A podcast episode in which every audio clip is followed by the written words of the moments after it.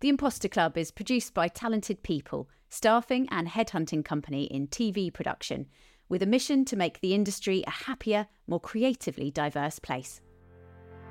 Coming up, I'd gone into the edit, I was just putting in my settings, and the director just burst into the room and he went, Do not touch anything. You are obviously inexperienced. Don't touch anything.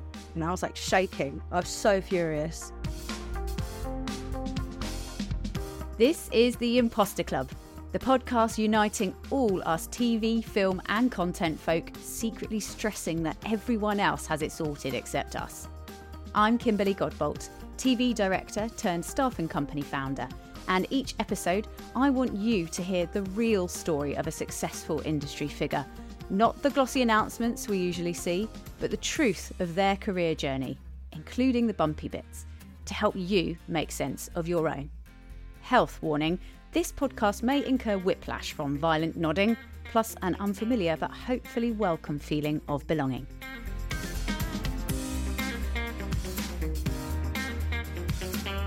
Yasmine Almosawi is an Emmy Award winning offline editor. She grew up in a big family in a small London council flat with Middle Eastern and North African heritage. Setting her mind on a career in TV from a young age, she paid her way through university in Portsmouth with no industry contacts, Yaz hustled her way in and worked her socks off before getting representation and going on to edit premium content from Netflix doc series like Tour de France Unchained to BBC Three's The Rap Game, talent led single films like Danny Dyer on Anxiety for E4, to Planet Sex with Cara Delevingne for Hulu, as well as countless fast turnaround panoramas and horizons.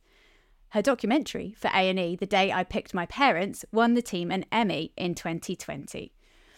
Yaz is an integral part of a supportive WhatsApp group for editors and edit assistants and loves to give back, saying, and I quote an online article, as an editor, I had to face experiences early on that knocked my confidence and made me question whether I should even be doing this job or if this industry had space for someone like me which I'm absolutely going to be delving into in a minute. So, as one of the few female editors in the industry, a role which, by the way, I think often goes hugely unsung. Yasmine Almosawi, welcome to the Imposter Club. Hello. Hi. Hello. Oh, God. Hi. How are you feeling? Well, nervous. Super duper nervous, but it's fine. So, Yaz, how would you describe your relationship with imposter syndrome? Um, it's an unwanted roommate. it's just always there. I mean, it was there today before coming on. Uh, it was there my last job. It was. It's almost is there in almost every single job I take in this industry. And uh, have you found it's changed over the years? Uh, do you know what? It got worse over the years because when you when I first came into this industry, I was like full of like confidence and I knew I could edit. Like I always knew I could edit, and that was it. Um, but it was, I think I let other people affect me in a way that over the years it's kind of seeped in.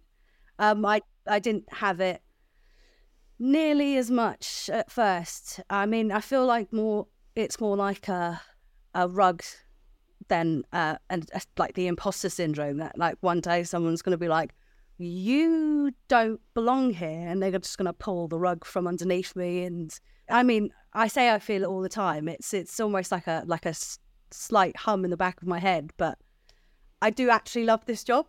So let's take it back then to um your desire to get into TV? Because as I understand it, you've always known you wanted to work in TV, yet the family you grew up in don't have any contacts. Um, there was nobody, you know, telling you to to go that way or even influencing you. So, how did you come to that decision, and what did you do about it? I think it goes. It's almost like two ways because like no one was in that industry it wasn't that like they, they, probably my parents wanted me to do something totally different. My mum wanted me to be an interpreter. My dad wanted me to be a dentist.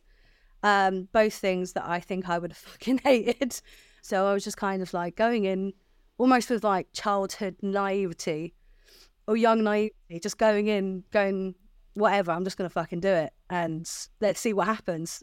Tell me about TV then. What were the TV influences in your house that might have made you think, oh, I want to do that? It's gonna be sound mad, but like the news. so a bit of context around this. So my uh, dad, um, my dad's Iraqi, um, and I grew up within the Iraqi Communist Party. so so like we grew up with politics all I, I grew up with like politics seeped into my very soul and I remember thinking like the absolute dream would be to do a panorama um, or to be working on panorama that was like my dream to be working on panoramas and obviously there were like film influences as well I remember the first time I watched it's totally not television but first time I watched Trainspotting, and I was just like oh that's fucking this is that's fucking amazing. I think it's so, it was just so well put together. I was like, I, I just, there's nothing else that I want to do than this. Um, so I pretty much at first taught myself how to use Adobe Premiere because that was the only thing I had access to. Uh, that was like from like, I don't know, 14 to 18. And then when I went to university, I learned how to use Avid and then just hustled, hustled, hustled.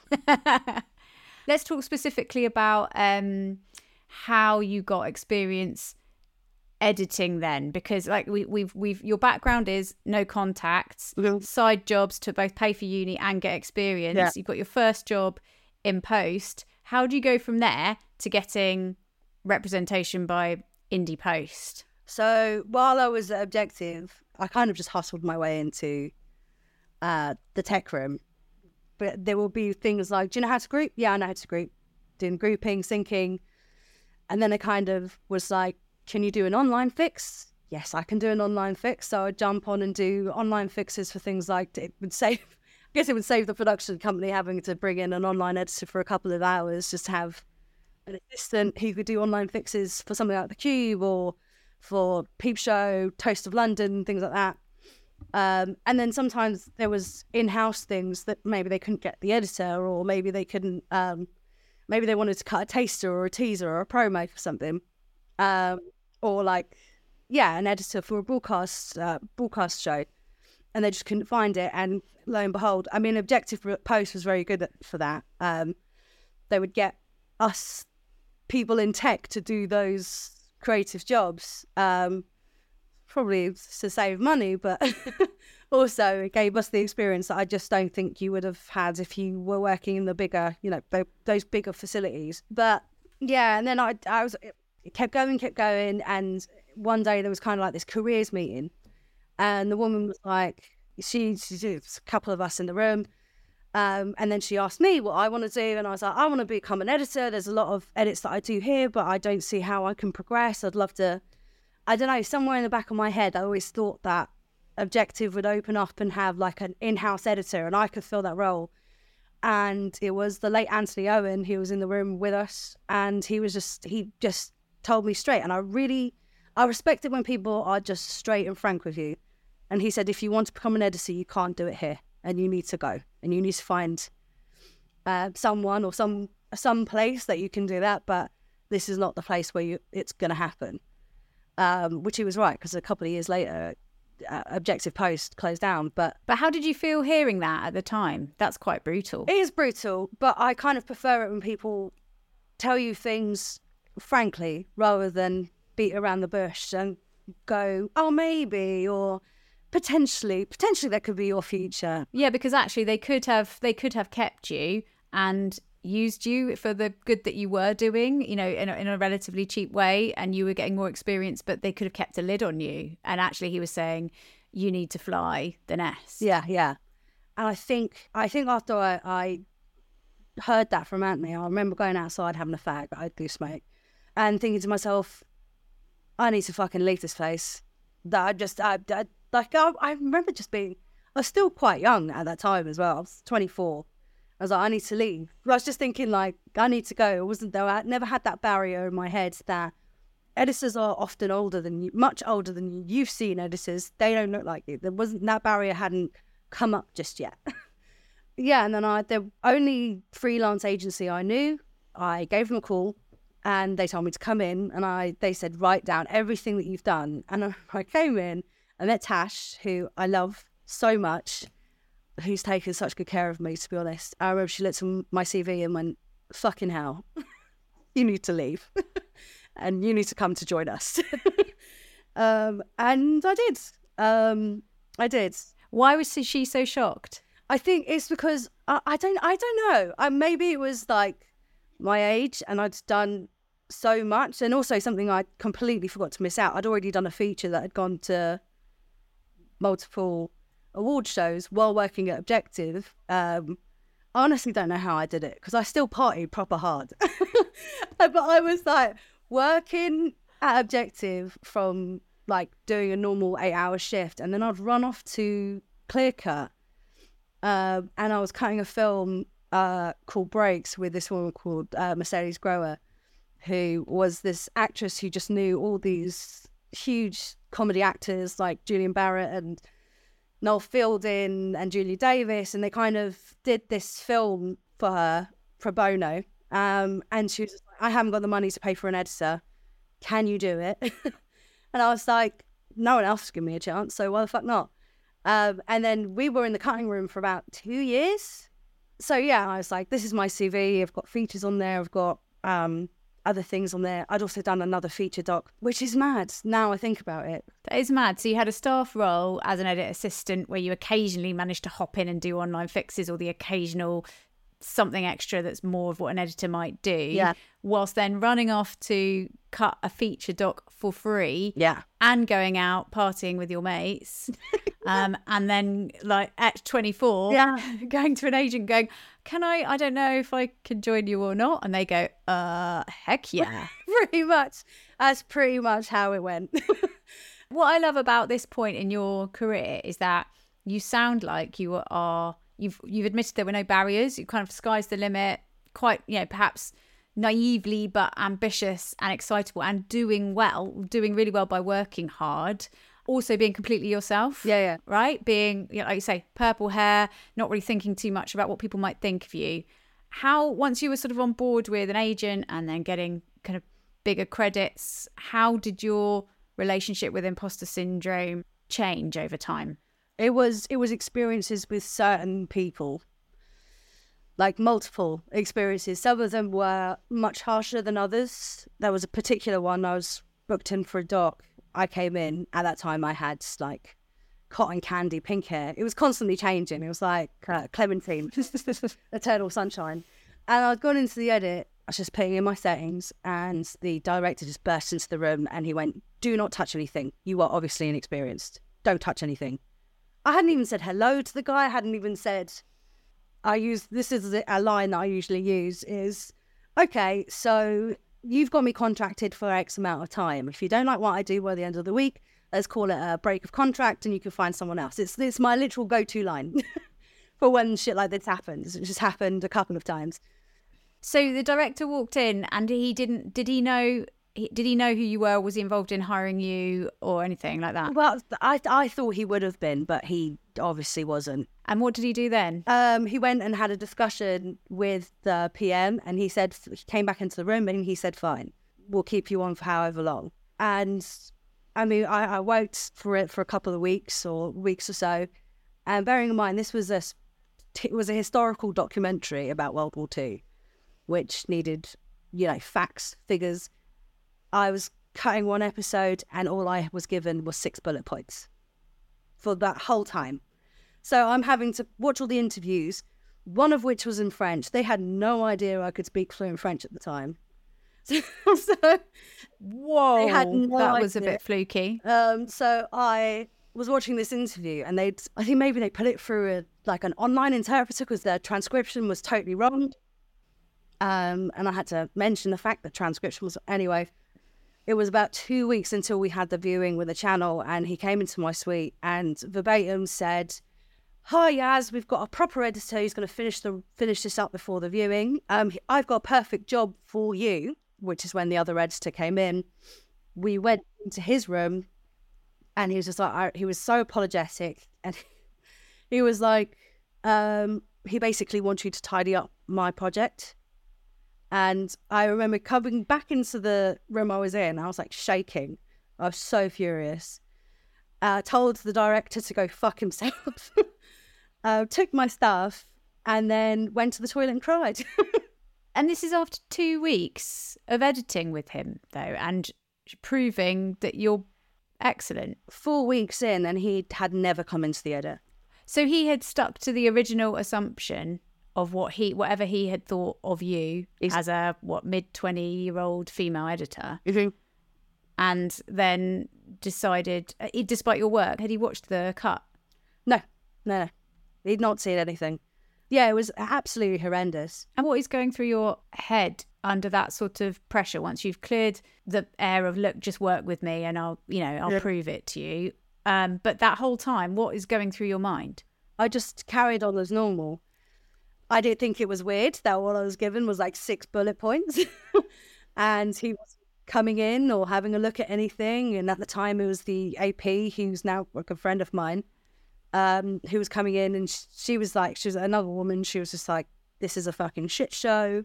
Uh, it was like a total boys' club, this place. And yeah, I mean, so I I didn't think that that would happen because I'd never heard it happening to anyone else. so I just didn't think it would ever happen. Coming up, A person's ability to tell a story is not defined by their race, their gender, their sexuality, any of those things. Their age is not defined by So why is it in TV that it's defined by that?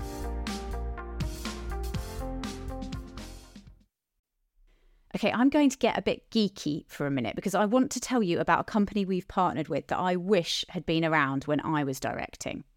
Conote Pocketbook was created by documentary producer Eleanor Casely when she found getting paper consent forms signed by contributors or cast on location was A, fiddly, B, difficult for the edit, and C, a complete time waster. Not to mention so easy to lose when you think about GDPR. With Conote, you can just log in on your phone, tablet, or desktop to collect, store, and track contributor information on your shoot, which is then instantly accessible in one safe place for anyone on the team that needs it. And you can even use the app offline when you haven't got any signal. I got embarrassingly excited, you could say, when I had the demo. It's so cool and easy to use. You take contributor photos, write notes about what's sensitive, and keep the whole team in the loop. And I can see why people rave about how much time it saves in the edit and the obvious cost saving that that brings. So, no more illegible coffee stained note saying, blur the brunette woman with short hair in coffee shop. And as a bonus, it's recommended by Albert as a sustainable solution that protects the planet whilst eliminating the faff. Prices start at just £95 a month, and with Eleanor and the team offering Imposter Club listeners a 20% discount if you mention this podcast. So get in touch via the website. It's www.conote.tv, C O N O T E dot TV, or say hi to Eleanor directly, eleanor at conote.tv. You're listening to The Imposter Club, and this episode is with Yaz Almosawi. Was that the first experience you'd ever had of negativity to you in the workplace? Yes, to that degree, yeah. Yeah. So after you'd had that cry in the loo, what what did you do about it? I phoned my agency and there was a woman called Becky and she was just so apologetic and she didn't know what to say because I, I don't even know if she's ever dealt with something like that. And I- went home and I remember I just cried for about two days. I, it honestly really bothered me. Um, is, it's, it sounds so silly, but I think it's because I hustled so much and I get to a job and like pure I'm guessing it's purely based on the way that I look or my age at that time. I was made to feel like I really just didn't belong and that's kind of that's the source I think of all of this. Um and then as the years have gone by there's been number a number of other incidences like walking into edit suites and the producer asking me if I can get them a coffee and some tea or some toasts. So this was another one. Um, I came into this edit and bearing in mind I was like wearing a I was, wearing a puffer jacket and a backpack. so I walked in and the guy was like, Oh, I said, Morning. He said, Oh, morning, can we get some toasts and some coffees, please? I was like, okay, here we go.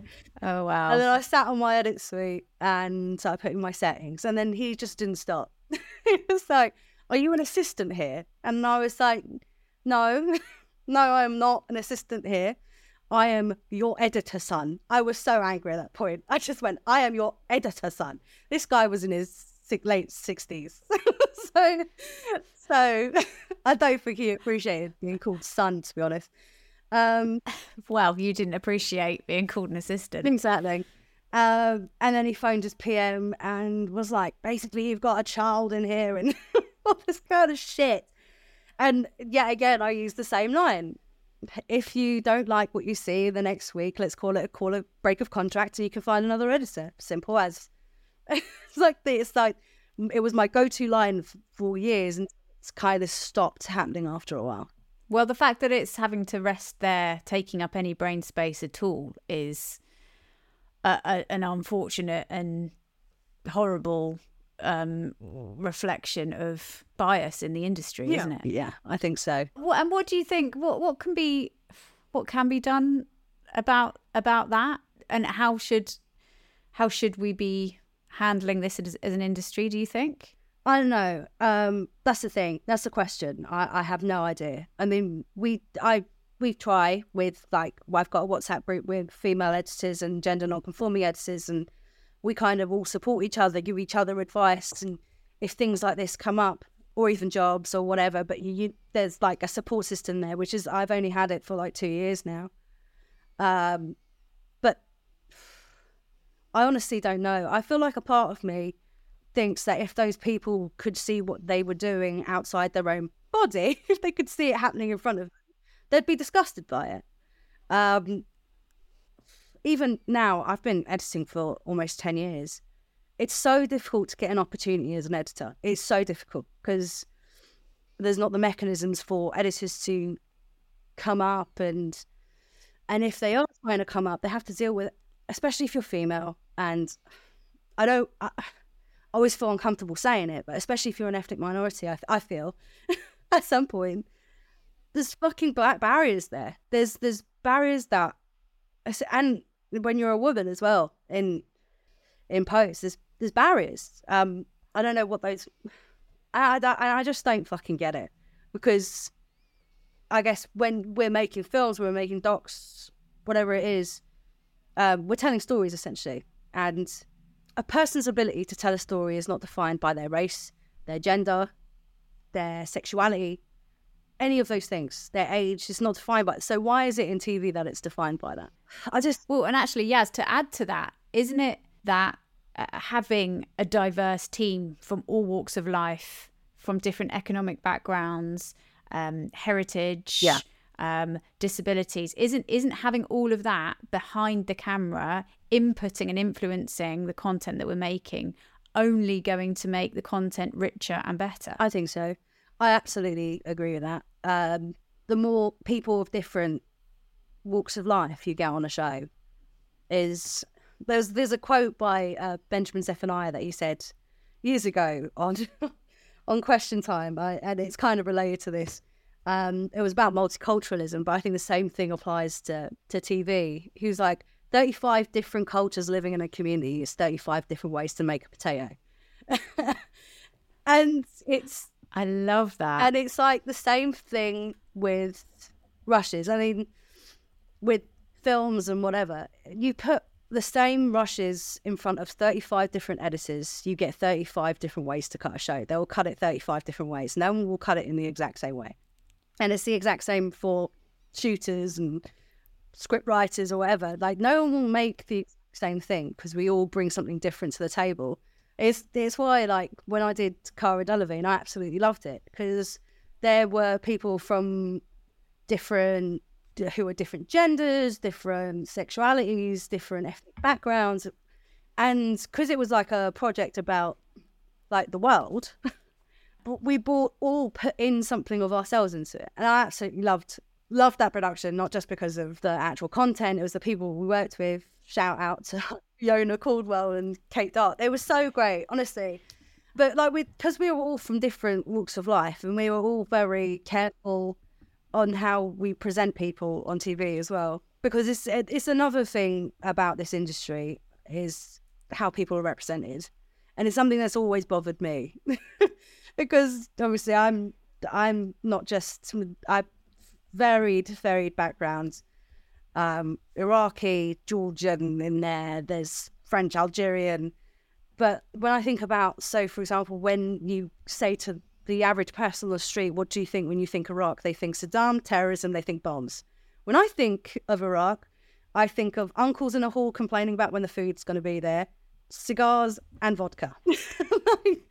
it's it's the representation of the people that I grew up with. It has never been accurately shown on TV. Do you think there's a part of you that has been so determined to to make it in this field that you've chosen out of stubbornness as well because you want to represent the youth um, females and mixed heritage backgrounds? Oh yeah absolutely. I mean uh, to be fair i think it is a toxic trait of mine. It's like my red flag is that i will do anything to prove people wrong. It's honestly it's terrible. Yaz, what is the cost of this determination and stubbornness to prove people wrong all the time when you walk into a suite and you are worried that someone's going to make an assumption about you and start calling their PM again to tell them they don't want you on their project? what is the personal cost to you? I mean, when I came into this industry, I was filled with just positivity and confidence and excitement and enthusiasm. And one thing I do not want to be is jaded. Um, and I have met plenty of people who, who, as the, the years have gone by in this industry, have become incredibly jaded. And I feel sometimes myself becoming that way. I never had imposter syndrome when I first started. Maybe arrogance of youth, maybe I was just so confident in myself that I didn't think anything could stop me. It was me against the world kind of thing. But my experiences with, and it's not, the thing is, it's not been, it's not every single person I've met in the industry. It's been a few decades. it's naivety, isn't it? You just think, I'm just going to come in and create. and you don't think there's going to be politics that you have to deal with or the fact. No. And it makes me sad to hear you say that. And it's, it is a massive shame that people can break your spirit like that and look i hear you it's not all the time and you're still incredibly upbeat and excellent and you you know we should talk about what you do to put back right? Because some of these experiences actually have led you to to do something about the industry or to help others. Uh, I mean, how how has how have those bad experiences kind of manifested um, for you, and you know, how have you turned them into something a bit more positive? Well, I mean, I, I, I mentioned I've got this WhatsApp group. It's not mine, but um, I joined it last year, and we kind of support each other. And it's it a big part of it is imposter syndrome because we all get it. Doesn't matter if you are award winning or not. You or just starting out, we all get imposter syndrome at some stage. And being part of this group in the past two years has made me feel like I'm not fucking insane. like it's not just me. Um, and we support each other. We go for picnics where I made everyone fucking freeze. uh, it got to about 10 o'clock and everyone's like, I'm freezing. I was like, enjoy yourselves. Fuck's sake. um, we will have fun in the British freezing summer. Exactly. Yeah. So, and there's like support is, and it, also my, also my agents are fucking awesome. But like, within this group, we're looking for ways to actually help younguns start to get into post production or become editors and trying to find the mechanisms mechanisms in which they can do that. For me, it was jumping on absolutely everything that I could, and then when I joined Indie Post, it was doing a few kind of edit assistant jobs, and then that was it. I got Horizon, and then the ball was rolling from there but that's it like you you've what's interesting over the course of what we've talked about is that you entered the industry wide-eyed super hardworking no barriers you know threw yourself into it was totally yourself with your pink purple orange whatever hair oh yeah then unfortunately, some experiences as you went through the ranks um, were negative and sort of broke or chink gave you a chink in that armor. Yeah, yeah. I suppose is one way of putting it. Totally. But now you kind of you're you're bringing it back round to going. I'm just going to use that as a kind of energy to make a difference got- and to push on and to help the junior people come through the ranks to sort of future proof the industry by bringing new editors through. But also, I mean, you and me talking like this, you seem, despite some nerves that you've admitted, you seem totally comfortable in your own skin. And I don't know how you felt during that time where you were, you know, you were trying to prove yourself more as a more junior person, but I, I doubt, I doubt you were particularly comfortable back then and being yourself. No, absolutely not. I mean, like it's an extreme. It's an extreme. I don't know if it's extreme because I, I think that people who come from same economic backgrounds, same ethnic backgrounds, mm, similar ethnic backgrounds have all experienced this. I eventually changed changed my hair to natural hair color. I changed the way that I literally changed my accent for years, for years, um, so people wouldn't realize that I am not from where they're from. Do you see what I mean? Um, like you call it code switching. I literally had to just code, and I know everyone does it to a degree. Um, they have to change the way that they are doing works, but I, I fundamentally changed things that were part of me so I could be accepted in this industry. Um, and now I look back at it, I fucking shouldn't have. but it's because I, I I just didn't see those those kind of horrible moments made me think that I can't. There's no. They won't let me in. It was was the the thought that was always in the back of my head. Like they they just won't let me in if I don't do these things or if they don't see me as one of them. In a sec, I got this notification and then I, I, I went onto it and then I get a WhatsApp message that's really like, we've been fucking nominated for an Emmy. I need to take a minute to say a big thank you to the team at Edit Cloud for supporting the edit of the Imposter Club podcast. The founder, Simon Green, said it was an obvious partnership, as Edit Cloud felt like the imposter of the post production world when they began. They are the world's first truly native cloud based virtual editing solution, connecting tech, training, and talent all over the world. Edit Cloud was created by editors for editors, connecting storytellers everywhere, enabling them to craft their best stories to excite, enrich, and inspire audiences wherever they are, much like this podcast. Thank you, team. I am so happy not to be crying into my laptop while I midnight edit. This is the Imposter Club, the podcast bringing a sense of solidarity to creative types. Now, on with the good stuff. Isn't that a shame? Like that you felt that you had to be someone else and speak in a different way and look differently to be taken seriously in your career? Yeah, yeah, yeah. It is. It is a shame, which is kind of why, like, I want to help younguns from all different backgrounds try and get into this industry. And like, it sounds crazy, but last it's total tangent. But I remember last year watching the Baftas, and Big Zuu won. Uh, and we have very similar backgrounds. Me and Big Zuu. He's half, but he's from West half West African, half Middle Eastern. I'm half North African, Middle Eastern.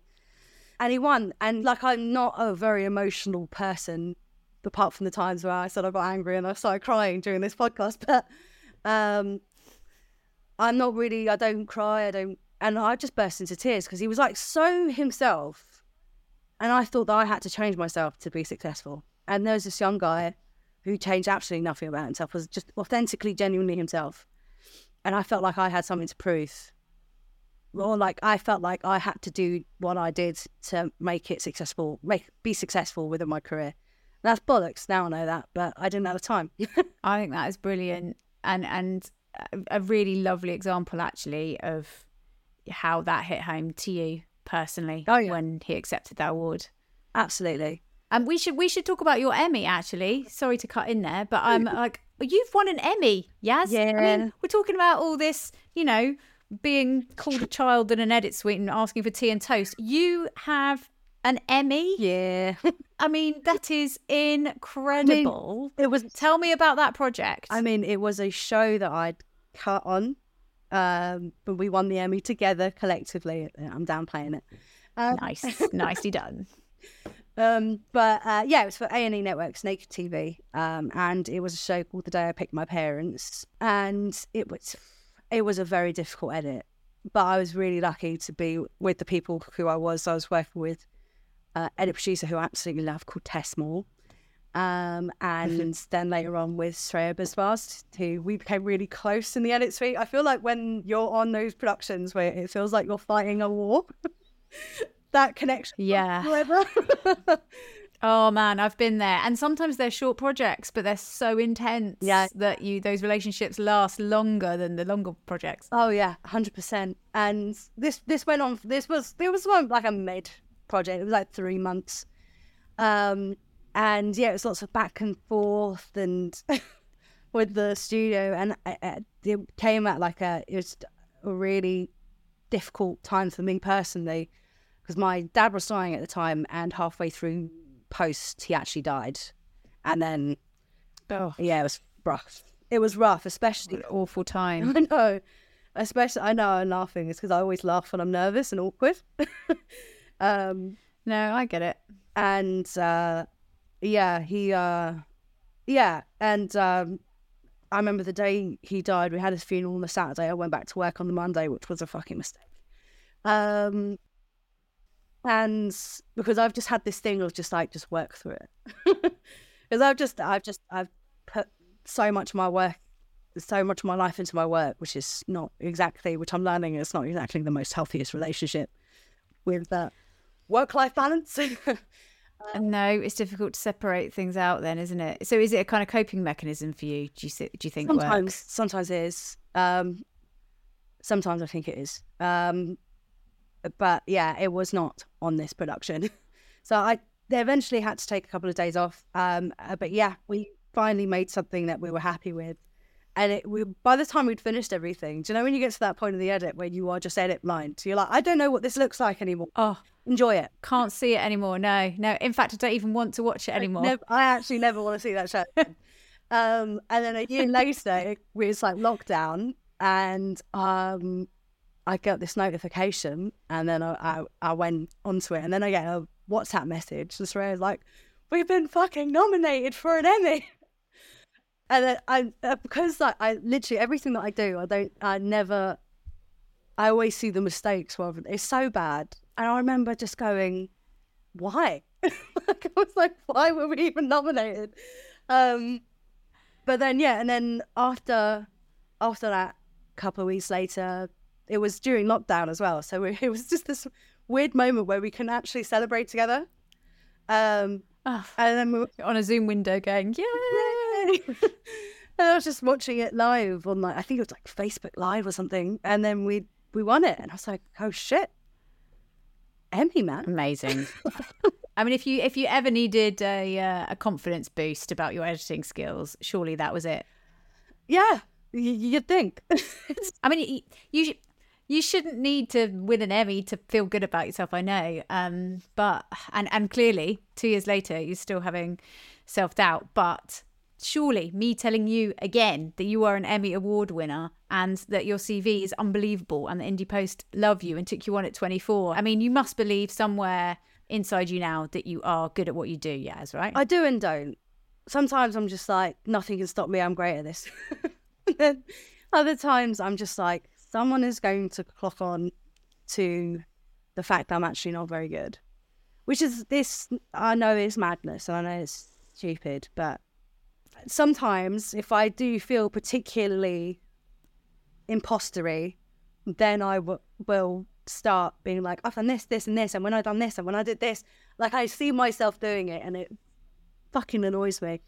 Um, but it's it, and I know that is because I feel like an imposter. But then it sounds like I'm just like being really arrogant and being like, I'm amazing. just stupid. Oh, it's complicated, isn't it? It is complicated. It is. I, I understand exactly why you do that, but hopefully you'll come to a point in your career where you don't feel the need to be proving it to other people. Yeah. Um, Unwanted roommate. yeah, They just won't. the unwanted roommate. I'm not, I'm I've written that down. I've also written down there are 35 different ways to make a potato. Yeah, I love that so much. Honestly, it's so great. I love that. Um, last question for you then, Yaz, for, as we wrap up. At one of your lowest moments, then, when you were crying in the loos after that awful experience Yeah. with the director, what would you say to that person, that that version of Yaz? I would probably tell her that you will be meeting dickheads, but you will also be meeting people who will absolutely trounce those dickheads and have absolute faith in you, um, and that you can really succeed. I mean, I should uh, definitely need to do a shout out to Simon Frederick for that from AFL because he was the job I took on after, and I was I was actually properly ready to leave the industry. Um, and I remember having a sit down interview, and it was one of the first jobs for a long time that I didn't put on an accent. There was no accent. I just maybe it was like I don't give a shit, or maybe it was not like I don't give a shit about the job, or I just maybe it was like I don't give a shit about what this person's going to think about me, because regardless of what happens, he's going to have a judgment, regardless of what accent I put on or how my hair looks or whatever. Um, and it I was I was I was very ready to leave at that point. And I remember he told me about this project that he had and it was fucking incredible. Um uh, it's called Black Comedy Legends. It's uh, currently on Black Hollywood. They've got to have us. Currently, Love it. Big star clap. Shameless plug. Shameless.